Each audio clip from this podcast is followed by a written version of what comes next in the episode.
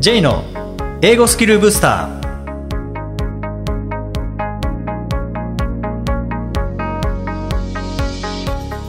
こんにちは J こと早川浩二ですこんにちは、アシスタントのあきです。この番組は旅行や仕事で英語を使えるようになりたい方、TOEIC などの資格試験の勉強をしている方、英語学習へのモチベーションを高めたい方にスキルアップのコツをお伝えしていく番組です。J さん、今回もよろしくお願いします。よろしくお願いします。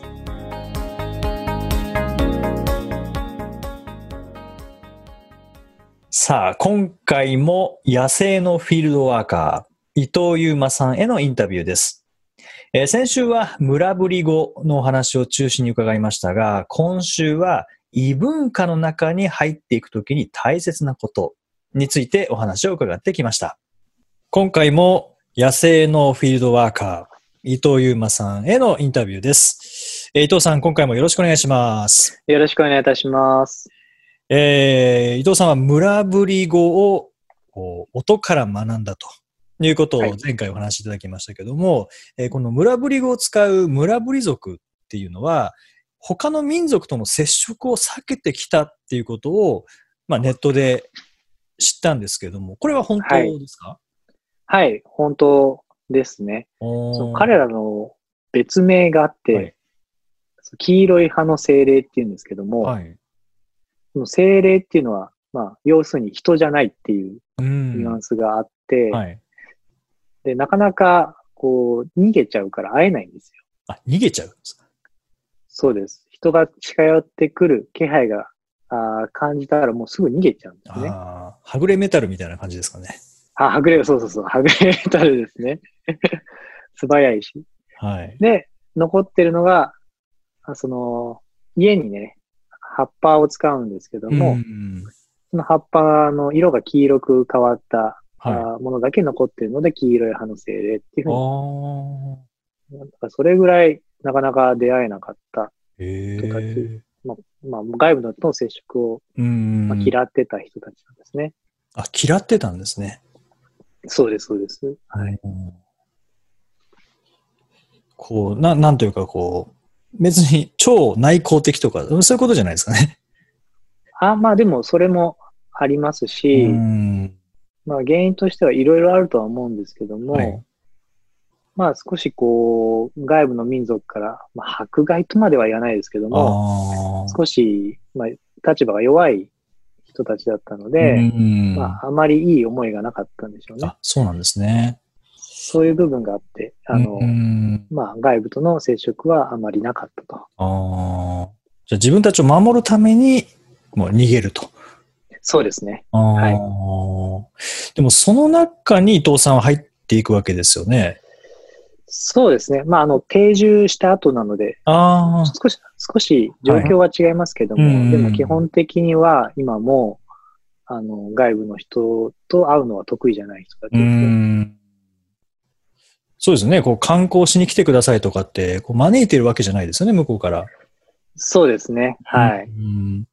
とすると、もしかしたら最初は、あなんかまた、外部の人来たみたいな感じがあったかもしれないです。それでも、やっぱり伊藤さんを、こう、招き入れてくれて、で、一緒に生活したりとか、っていうことをされてると思うんですけども、まあ、おはい互いもう完全な異文化ですし、まあ、前回のお話にありましたけども、えー実際にもともとは、えー狩猟ですかね。そうですねを。して、あのー生活をしていたっていうことは、まあ、異文化だけじゃなくて、異文明って言ってもいいのかなと思うんですよね。なるほど、なるほど。うんそういう中で、それだけの違いがある中で、もちろん言語の違いもありますし、伊藤さんはどうやって村ぶり族との関係を築いていったんですか？うーん。まあ、振り返ってますけど、うーん。まあ、時間をかけたっていうところですかね。あ の、おっしゃられる通り、最初はもう完全によそ者。うんで、で、彼らの言葉で、まあ、よそ者はクォールって言うんですけども、ウォール。クォール。はい。これは、猿の意味なんですね。また猿が来たぞって、まあ、未だに言われるんですけど、ええ未だに、あの、で、あの、その猿がって言って、あ、違うって、ユーマが来たみたいな、そんな言い直されるんですけど、あ、でももう、こう、認知はしてもらってる感じなんです。はい、もう、ほぼみんなに名前は覚えられてると思います。わあ、すごいですね。でもやっぱりそこまで行くには、時間はかなりかかったってことですよね。そうですね。うんもう10年ぐらいになりますけど。10年はい。受け入れてもらえるまでどのぐらいかかったんですか？まあちょっと今もですね、受け入れられてるかとか、僕が自信を持って言えるかどうかわからないっていう部分はありますけども、ただまあ、僕が何をしに来ているのかっていうのを認知ししてもらったなって実感したのは6年ぐらい。6年。これ毎年行って6年っていう感じですか？そうですね。毎年。毎年でも年に2回しか会わないっていうと、親戚のおじさんクラスですよね。まあまあ、そうですけどね。うん、しかも外部の人ですうから。ん。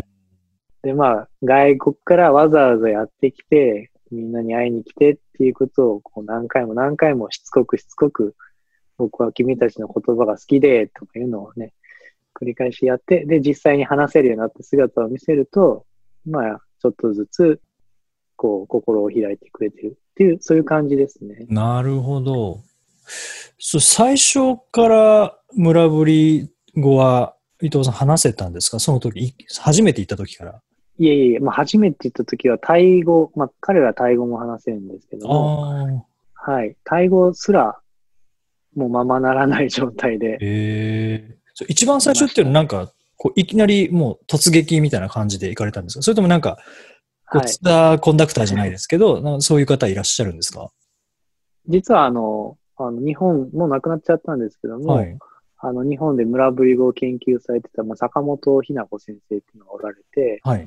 その先生と一緒に、あの、最初は行かせていただいて、うーん。でまあ、さすがに、まあ、先生なので、全部通訳してあげるとかいう感じでもなくて、うん。まあ、その、教育的配慮でですね、はい。はい、ここからあなたが一人でやりなさい。で、そういう感じで、えー、まあ、コミュニケーションを取らせてもらいましたけど、まあ、ほとんどできなかったですね。ああ。うん。まあ、そういう意味では最初は、やっぱ多少の通訳はしてもらったっていう。そうですね。すかね局、そうしてもらったっていう感じです。まあ、もちろん向こうの村ぶり族が言っていることを、まあ、日本語にしてもらったりとか、逆に伊藤さんが言いたいことを村ぶり語にしてもらったりとか、そっていう、そういう通訳をつけてやり取りする時と、実際に今は通訳なしでやり取りされてるうん。んですよね。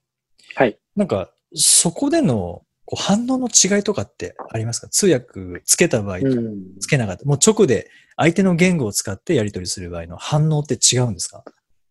いや、もうそれも全然違いますよ。全然違う。全然違います。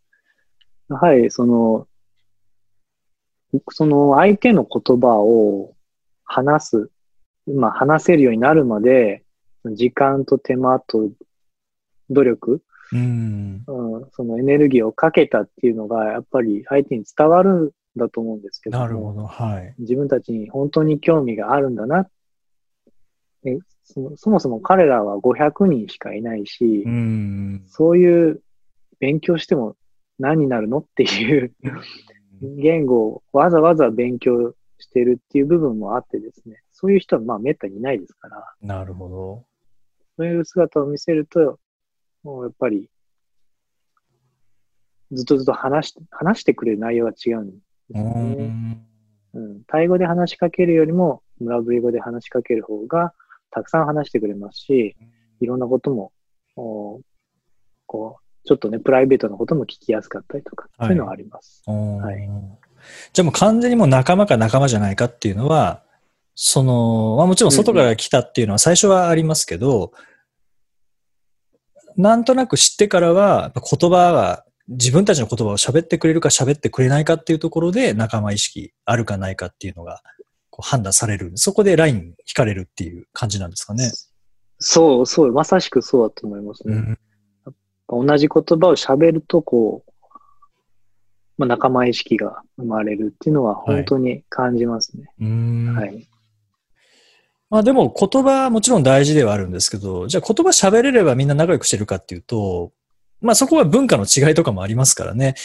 そうですね。えーうん。村ぶり族の人が嫌がることを知らずにやってしまうとか、逆にルール知らずにルール違反をしてしまうとか、うん、いうことをすると、やっぱり受け入れてもらえなくなると思うんですけど、こう異文化の人たちと関わるときに、うん大切なことって、伊藤さん、なんかこう、意識されていることってありますか、うん、まあ僕もこれから学んでいく身なので、偉そうなことは言えないんですけども、まあ最近思うのは、その、まあ異文、うん、僕授業で異文化理解というものを授業で持たせていただいていたし、はい。あと、まあ異文化理解ってたくさん耳に、目にする言葉かなと思うんですけども、はい。それにすごく違和感があって、うーん。その異文化っていうのは理解できないものだと思うんですよ。それをこう理解しようできたって言ってしまうことの、なんていうかな、危なさというか、あそういうものには自覚的でありたいなとは思っていますね。この文化ってこういうことなんだなって、まあ、思う瞬間があるかもしれないんですけど、僕もあったと思うんですけど、うん大体それって間違いなんですよね。なるほど。それはもう勝手な僕の解釈でしかなくうて、ん。で、やっぱ結局違ったっていうことの繰り返しですし、まあうん10年以上言ってますけど、未だにわからない部分とか、例えば人とのこう、物理的な距離感の取り方っていうのが全く日本人と違うんですね。はい。そういうのは本当にわからなくて、うん。ちなみに、その距離感って近いんですか？日本人よりも近いんですか？それとも遠い感じですか？遠いんですあ、遠いんですね。ただそれも、その誰彼とも遠いわけでもなくて、うん。その、まだわからないんですよね。ううんん。未だにこう観察しながら、こう自分でもそれをやってみたりして、はい。相手の反応を見たりとかっていうのをちょっと実験したりしてるんですけど、やっぱわからないですね。かかなるほど。観察し続けてもなかなかそこははい理。解までは行き着かないっていう感じなんですかうね。ん。そうですね。うんまあでもまあそういうことを繰り返して、少しは上手になっているとは思うんですね。ん。うん。なので、まあ、その、ちょっとずつ接近してはいくけど、完全に、あ、わかったっていうのはないんじゃないかなと少し。思ってます。うん。まあ、確かに分かりやすいところ、こう、社会のルールとか、えー例えば、うんまあ、どっち側を歩くとか、もしあるのであれば、右側通行、左側通行みたいな、なんか見てわかることであれば、多分すぐ合わせることはできると思うんですけど、コミュニケーションスタイルとか、それこそパーソナルスペースどのぐらいあるのかとかっていうのは、はい。決まってないですもんね。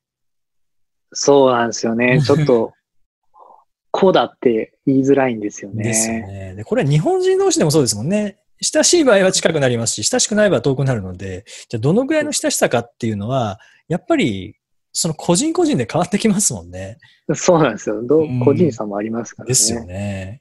そういう意味では確かに同じこう日本人同士でもお互いに完全にお互いの文化を理解しているかっていうと、必ずしもそうは言えないですし、うんでこれが海外ってなった場合には、まあ、なかなか理解まではいかないのかもしれないですよね。うん、そうですね。なおさらそうだと思います。ですよね。はいかといって、じゃあ理解できないから、いや、自分のやり方でっていうわけにもいかないでしょうね。そうですね。そうはい。それは相手のやり方でを。真似るといううかん。ねやっぱりそこは合に行っては合に従いで、向こう行くのであれば向こうに合わせて、えこっち来てもらうのであればこっちに合わせてもらうみたいな、そんな感じなんでしょうかね。うん、まあそこをやっていく、地道にやるっていうことだけですよね。ですよね。それはもちろん村ぶり族だけではなくて、もう海外、えーどこに行っても多分英語圏でも同じだと思いますし、うん、アラブに行ったら、アラブのルールがやっぱありますからね。そこは、うねん、本を読んでわかるものではないので、そうだ、ねまあ、体験のはい中で少しずつ身につけていくっていう感じなんでしょうね。うん、そうだと思います。はい。で伊藤さん、今度このコロナが収束したら、また、えーどちらかへ行かれる予定があると伺いましたけれども。はい、あのーはい。そうですね。あのそのまあ村ぶりのね、研究を今後もお続けていく、まあ、ライフワークの一つになるんですけども、はい。あの実はミャンマーの北の方にですね、はい。あの、また村ぶりがいるみたいな報告が最近あったんですよ。で、それはまだ私たち、その研究者の中では確認が取れていないんですけども、うんまあそれを僕確認しに行きたいんですね。もしいたらもう、その村ぶりって今ほとんど定住、つまり村に暮らしてるんですけども、はい。そのミャンマーが、に村ぶりがいたとしたら、森の中で暮らしているっていうことになると思うので、うん。その元々の生活様式で生きる彼らを、まあ、ちゃんと見ることができると。で、まあそういうのをやりたい、会いに行きたいっていうのがありますね。もともと伊藤さんが研究されてたタイ北部の村ぶりと、今度の報告があったミャンマーの村ぶりっていうのは、同じ民族なんですか？そこもわからないんですよわからない。ああ。まあ、同じ人たちだというふうな報告はあるんですけども、それが本当に彼らと同じと言えるのかっていうのは、まあ、こう私のような研究者が言ってですね、まあ、ちょっと確認する必要があるなと。うんじゃあ、言語が同じかもしれないし、違うかもしれないっていうことですか？そうです。まあ、同じで、まあ、別の方言かもしれませんし、全く別の言語を話す人たちかもしれないと。ああ。けど名前はなんか一緒だみたいな、うん。そういうこともあります。なんかこう、昔のテレビ番組にあった、このビッグフットを探せみたいな、ななんか、こう失礼ながらそんなイメージがあるんですけど、でもまあ、そういう感じでこう、なんていうかな、まあ、ワクワク、うん。冒険みたいなね、感じもフィールドワークの醍醐味だと思いますうので、んまあ、そういうものをちょっと感じていただけたら嬉しいですね。でもそれってこう旅行とか留学とかやっぱ違って、安全面もかなり気をつけなきゃいけないと思うんですよね。あ、そうですね。うんはい。その辺っていうのは。こう準備できるものなんですか？うん、なるべく、あの、ミャンマーによく行く研究者ですとか、はい。あと現地の方っていうのと、まあ、コミュニケーションを密にして、うん。しっかり、えー計画を立てるっていうのが、まあ、まず絶対大事ですよね。うん。もうパッと自分だけで行ってどうにかなるっていうのはあ考えてないので、あなるほど。はい、そこは現地のコーディネーターをちゃんと立てたりとか、まあ、どういうふうに行くのかっていうのを下調べしたりとか、うんまあ、そういうのはしっかり、えーやっていくと思います。うん。なんかこう、状況は全く違いますけど、こう、戦場に行くような感じで、まあ、ここは安全、ここは危険みたいな情報をしっかり集中、収集して、で、現地の人たちとの、こう、連絡も取り合いながら、まあ、そこの安全は完全にこう確保するっていう形ですかね。そうですね。うんはい。やっぱまあ危ないとこには近づかないということですね。ですよね。はい。はい。で、まさにそのために今、伊藤さんはクラウドファンディングに挑戦されているんはい。ですね。はい。もうスタートから数日でもう予算半分以上突破されましたよね。ああ、おかげさまで、ジェイ先生もあ僕もあの少しだけ支援させて、えーいただきましたけども、ありがとうございます。はい。やっぱり研究にはお金がどうしてもかかりますもんね。そうですね。うん旅行費ですとか、まあ、いろいろな機材とかもいりますのでう、ん。はい。ただではできません。ですよね。で、そのクラウドファンディングはアカデミック専門なんですよね。はい、そうなんですよね。その日本で初めて、そのアカデミック専門のクラウドファンディングサイトを立ち上げたっていう、アアカデミストっていうんですけども、はい。そちらのスタッフさんに協力してもらって、そうんの1日でクラウドファンディングの企画を立てて、ページまで作成するっていう、そういうイイベントに参加して、うん。それがもう4日、5日前ぐらいですか？5月のあ頭にあったんですけども、はいそこで、あの、はい、作りました。はい。ちょうどこの放送が配信されるのが6月の4週目ですので、あ、なるほど。まあ、おそらくクリアなってるかなという感じはありますけれども、はい。ぜひ、はいうん。では、あ、ぜひ、それだったら私も支援したいです。というリスナーの方、えーいらっしゃるかもしれませんので、えーその場合は、もう一度サイトの名前おっしゃっていただいてもいいですか？あ、はい。えっと、まあ、カタカナでアカデミストアカデミスト。というふうに Google で検索すれば出てくると思います。うん。で、アカデミストの中の、えー伊藤優馬さんと。ああの、これ、あの、お知らせのリンクにつけておきますね。ああ、ありがとうございます。はい。ので、そちらから行っていただくと、あの、これ、いくらから支援できるんでしたっけ？えっと、1000円から、はい、支援していただけますので、はい。うん。そうですね。あの、そういった形で、まあ先週、今週のお話、伊藤さんのお話を、えー伺って、あ、なんか面白い活動をされてる方だなと、えー思われた方は、ぜひ、えーサイトの方に行って、また、ビデオとかもありますもんね。動画もありましたよね。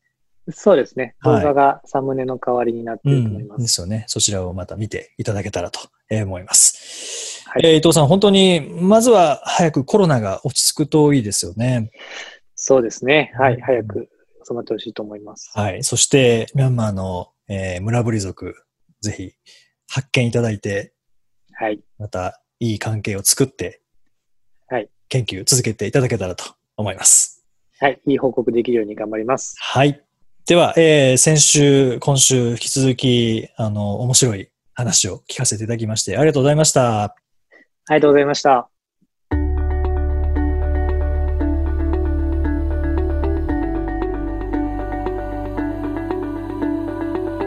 Useful expressions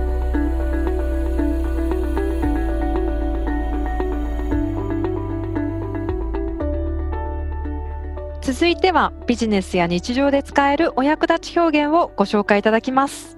J さん、今回の表現は何でしょうか？はい、えー今回は It's time to go. It's time to go. そろそろ行く時間です。みたいな感じですね。はい、この It's time to ね。何々ですね。It's time to 何々っていうのは結構使いやすい表現ですそうですね。うん、例えよばくあの、はい、子供たちに、うん。もう寝る時間だよっていう時、はい、It's time to go to bed. いいですね。It's time to go to bed. ね、はい朝になったら It's time to get up みたいな感じですね。そうですね。It's time to eat breakfast とかですね。そうですね。えー It's time to brush your teeth とかですね。そうですね。うん。そんな感じでいけますね。一日のことを全部使いますよね。えー、そうそう、何々の時間だああ、そうですね。It's time for dinner とかそうですね。んあー for でもいいですね。名詞使う場合に、あそうですね It's time for dinner, it's time for lunch, it's time for なんですかね。The meeting はい、いいですね。The meeting。はい。はい。会社ではそんな感じですかうね。ん。あとは、あの、It's time for 人 to do でもいいかもしれないですね。おー例えば。So, it's time for my husband to come back. 旦那さんがそろそろ帰ってきますみたいな。うん。そうですね。だあの全体じゃなくて誰々が何々する時間、そろそろ何々する時間だあっていうのに、ね It's time for 人 to 何するの？っていうことですね。はいはい。これ、あの、主語が it じゃないですか？おお、そういえば、はい。はい。で、it って何ってよく、あの、学ばれてる方は思うと思うんですけど、うん、it って時とか天候の時って主語 it なんですよね。ああ、そうですね。そうですよね。でなんでこれ it なのかっていうと、そのその場にいる人がそもそも it ってその場にいる人が何を指し示してるか分かってる状況の時 it ですよね。でいその it って、まあ、時と天候って話だったんですけど天候と時間って同じ場所にいれば共有しているものじゃないですか。なので it でせ説明できるっていうか 主語を置けるんですよね。確かに、It's five o'clock とか言いますもんね。はい、It- 同じ空間にいれ it ば「it」まあ、時間を共有できるっていうで天気も共有できますよね、うんああ、It's だから.主語が「はい」「it」っていうへえ。It も深いですね。一途深いですよね。んそうそう、全然話変わっていいですか？あ、どうぞどうぞ。はい。イットで思い出したんですけど、はい。あの、僕が洋書を初めて、はじまあ、よ初めてではないですけど、洋書を読んで、初めて文字が映像化できたもの。文字を読んではい映像化できた本があるんですけど、はいはい。えーそれがですね英語、英語のタイトルが The Child Called It っていう The Child Called It、えー子供、チャイルド、コールはい。呼ばれている It。It と呼ばれた子供っていうので、うんあの日本語タイトルがそれと呼ばれた子だったかな？なんか聞いたことありますね。はい。うん、それはですね、なんで It かっていうと、もうはい He でも She でも、まあ男の子なので He なんですけど、代名詞は。うんもうなんかそれと呼ばれるぐらい、こう、まあ虐待の話なんですよね。うん。親からの虐待の話で、もう本当その描写が生々しくて、文字読んでるんですけど、全部映像になるという。ああ、そうなんですねう。んだからその内容は悲惨なんですけど、でもはい。映像になってくる。で、顔をしかめられる。ああ。英語力が上がったって、その時にこう気づきましたね。描写表現って難しいですけどね。でもそれが分かるってことは、うんやっぱりそれって英語力の成果ですね。ですね。あとすごく読みやすい文体だったので、うん、なんか映像になりましたね。へえ。うんイットと呼ばれたの、そのイットっていうのは、そこでは物みたいな物みたいな扱い、そうです、な解ね。釈ですかね。人として扱われなかったみたいな感じですよね。ああ、それをイットで表現してるっていうのもなんか面白いですね。うーん。あの、鬼ごっこって、J さんなんはて英語で言うか知ってますか？鬼ごっこ。はい。鬼ごっこ、鬼ごっこはタグとかでしたっけ？そうですよね。playing プレイン play- playing tag。はい。まあ、タグ付けする、あなたは鬼とタグ付けするからだと思うんですけど、お鬼とタグ付けされるんですね。それが鬼ごっこだと思うんですね。ですあ確 playing タ tag。ッチしはい。てタグ付けしますもんね。で、それで、You are it って言った場合、あなたが鬼って言えるんですよね。You are it。はいはい、it がはい。鬼なんですよね。嫌ですね、イットが鬼。You are it とか言われたくないですね。言われたくないですね。お前それそれなみたいな。お前それな、俺それ嫌だよみたいな感じです。そうですよね。これもなんか面白い表現ですよね。it なかなかちょっと知らないとわからないかもしれないです。これはうん本当。鬼というのはあえてこう鬼っていうとこうなんですかねこう主役っぽくなりますよね。鬼って言っちゃうと。あえて悪者だけども、はい。役にせずになんかもうこうお前なんか代名詞でしかねえんだみたいな。あ、それありますね。きっと背景には。下げ下げるというか、さ下げてるうん it にもうよっ名詞なんか呼ばないよみたいな。代名詞でしか呼ばないよみたいな感じなのかもしれないですね鬼ごっこ。て。あ、確かに。それ背景としてありそうな気がします。うん。だって鬼ごっこって考えてみれば、僕が幼稚園時代にやっていたごっこは、はいサンバルカンごっことかあ、サンバルカンンごっことかパーマンごっことか、ははい要。パーマンとか主役ごっこ主じゃないですか。役そうですね。あ、確かに鬼ごっこしてないですよね。してないですね。あ、俺してない俺赤鬼ってお前青鬼とかやらないじゃないですか。ねごっこしてないですね。日本語の方ですけどね。だからそういう意味ではうん。英語はタグって全然違う。そのねあのタグっていう多分タッチして鬼が映るようなはいはい。鬼担当が映るっていう感じのタグですよね。そうですねその状態を読んでるんですね、英語では。はいはい。でも日本語だと 悪者が主役になってる感じですよねちょ。っと間違っちゃいましたかね。うん。最初に思いついた人が。鬼ごっこじゃ、あ、でも確かにないですね。うんうんうん、深い、これも深いですね。深いですけど、英語と全然関係ないことになりましたけどね。はい。はい。そうしたらあれですかね。It's time to finish ですかね。が。あ、そうですね。そうしましょう。はい。